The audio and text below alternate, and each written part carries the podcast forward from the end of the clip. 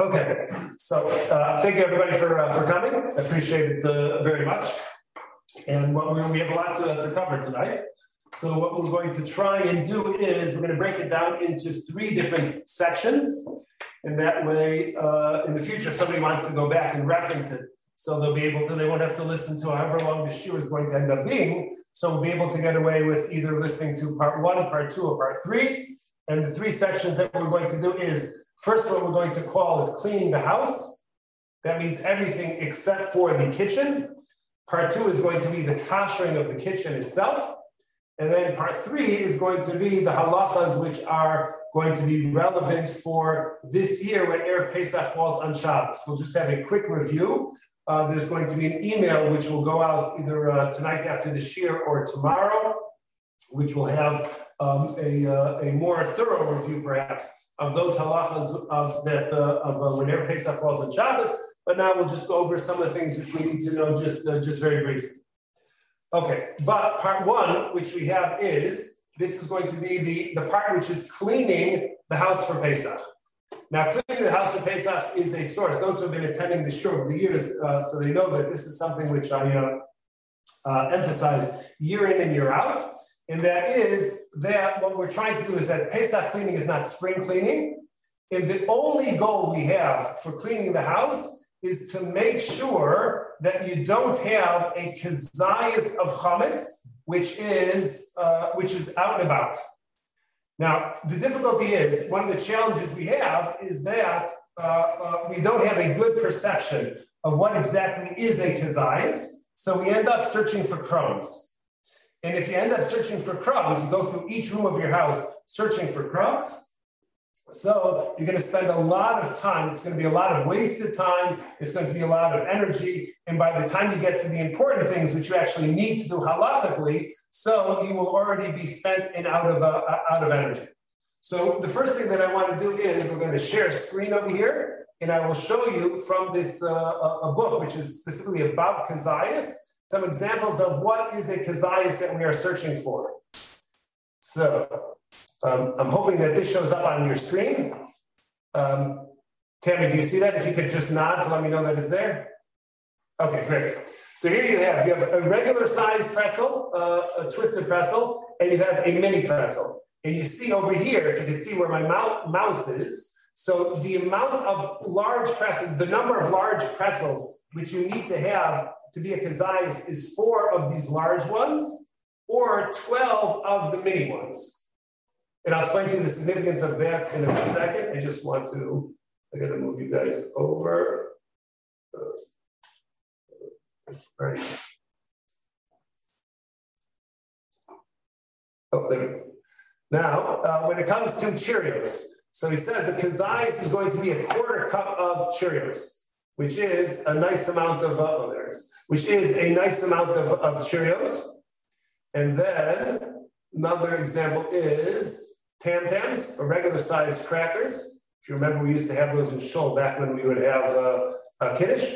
So for that is going to be six crackers. So six Tam Tams is equal to a kezias, which is a lot. Um, tea biscuits it's going to be three tea biscuits because they're a little bit thicker. And sandwich cookie is going to be two and a half sandwich cookies is the amount of a kezias of sandwich cookies. Graham crackers, he says it's one and a half crackers. So here, I mean, this is three, I assume this picture is three quarters of one, so double the size. So that is what is going to be a kezias. Now, what's the significance of that? So the significance of that is, is that when you go through the most of the rooms of your house, you're looking for a kezias. You're looking for that number of cookies, that number of crackers, that number of pretzels. Something which is smaller than that a smaller quantity or a smaller volume of that. And certainly when it's on the floor, in the carpet, under the bed, there's any sort of ich factor to it, spelled I-C-H. So if there's any sort of ich factor to that, so that is considered to be inconsequential as far as halacha is concerned. You don't have to worry. Halachically, you don't have to worry about it. And you would spend your energy, your time, your energy elsewhere in more important uh, areas. So now, if you, whatever room you happen to be, you happen to be in, Uh, if you look around the floor area, just take a quick scan of the room. If there were two and a half sandwich cookies on the floor, you'd be able to see them pretty quickly. It wouldn't take you more than three seconds to go ahead and scan the floor of the room to be able to see that. And even if there's furniture there and you have to get on the floor quickly, you don't have to sweep out everything under the floor. You just need a flashlight to see are there two and a half cookies on the floor under the couch or there are not. If you don't see that there are two and a half uh, cookies under the couch, so that means effectively for, for chametz purposes, for Pesach purposes, so under the couch is clean for Pesach. Because the, the assumption halachically is that even if you were to find a piece smaller than that on Pesach, since you're finding it off of the floor, as much as we complain on Pesach that we're starving and we have nothing to eat, I don't think anybody is going to be tempted. And halacha doesn't assume that you're going to be tempted to grab that small piece of Oreo that you just found under the couch and go ahead and start munching on it. So the main thing that you're looking for throughout most of the house is a kezias. If you see a kezias, get rid of it. If you don't see a kezias, so then it's fine. Move on to the to the next room. Now, as I tell you, that those of you who have rooms in the house where food just simply is not brought in there, that could be your bedroom, that could be your master bed, uh, your master bathroom. It could be any sorts of rooms. It depends on the, the rules that you have in your house. But those rooms where chametz is not brought, also, they don't have to be cleaned for chametz. I say every year, spring cleaning you can do in advance of Shavuos because you don't have anything to prepare for Shavuos so much, anyways. So spring cleaning is for Shavuos. Pesach cleaning is for Pesach. So those rooms where you don't, the, the Chazal set the criteria for those rooms where you have to go ahead and you have to do your search are those rooms where there's a concern that you are in the middle of the meal munching on a sandwich and all of a sudden you realize you're out of wine, you're out of sugar, you're out of whatever the ingredient is. You go into that room with your sandwich to go ahead and grab a case of beer or a case of seltzer or something like that. And now, since you need both hands to, to pick up the, the wine or the beer or the seltzer, you put down your sandwich and you forget that it's there. That means those rooms where that does not occur, it simply doesn't happen because it's your bedroom and the two of you are mature enough not to bring food into your bedroom like that. And it's certainly not going to get under your bed, under the dresser, inside of the drawer, in the back of your walk in closet or something like that. If chametz simply is not brought in there, there's no obligation to search. If you want to be machmir, you give it that quick three second scan to see if there's any chametz the size equal to two and a half sandwich cookies, two and a half Oreos. And if you don't see that in your three second scan, move on. And a lot of people end up spending a lot of time going through all of their drawers, and they go through the, all the drawers in their uh, in their master bathroom, and they go through the entire walk-in closet, and all these areas where halachically you would not have to actually check. Now, those of you who are here who have little kids, so you know that all bets are off. Kids will go out of their way to hide things specifically in places where you don't anticipate that, that it's there, and therefore a little bit more of a uh, thorough cleaning is going to be necessary in that uh, in that case. But uh, even then, there may be uh, in the in the drawers in your bathroom where you keep your toothpaste and you keep soap and shampoo and hair stuff and uh, whatever things people keep in those drawers. So those things, the likelihood that there's any chametz there the size of the kazayas is pretty nil. And therefore, it's unnecessary to go ahead and check. And you could just uh, give a quick glance at the thing, and it shouldn't take you more than 30 seconds per room or something like that. And that should take care of most of the house. So most of the house, those rooms where, where you don't bring a chametz, you don't have to check.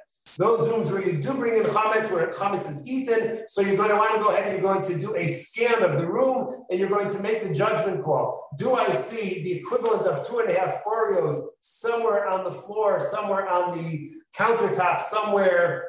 You know, is it likely that there's going to be such a thing in the couch? And if you don't see that, uh, if you don't see that with that quick glance, so you have the halachic right to assume that it's not there, and whatever there is insignificant because you're not going to eat it anyways because it's ich. That takes care of, hopefully, most of the house.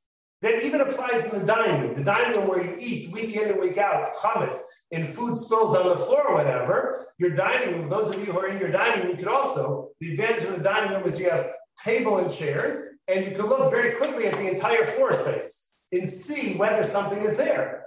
And if you see it, you clean it up. If you don't see it, you move on. Okay, so that is, uh, uh, uh, if there are questions, I'll take questions on this part. Otherwise, this is part one, which will cover, as I said, most of the house, which, uh, which, uh, uh, which doesn't require much checking. A question which people commonly ask at this point is, what about all of the potential chametz stuff which is in the bathroom? So the chametz stuff which is in the bathroom, maybe the toothpaste that you're thinking, or various perfumes or aftershave or things of that of that sort. So those are things which are in bottles, and you may get rid of those. But again, we're not afraid that it's spilled somewhere and that you may end up eating it on Pesach. That's just not happening. I've never heard of a case of something like that ha- uh, happening. Once again, as starving as you are, you're not going to go searching, you're not going to go scrounging in your bathroom cabinets and drawers to see if you can find a little piece of pretzel or something like that. And therefore, it shouldn't be there anyways. And therefore, whatever uh, cosmetics and uh, toiletries you may have to put aside for Pesach, so you'll do that, but that doesn't mandate a thorough search, which is going to take you, or a thorough search or cleaning, which could take you way too much time and way too much energy. Okay, good. Okay, so that is part one. I'm to stop the recording there.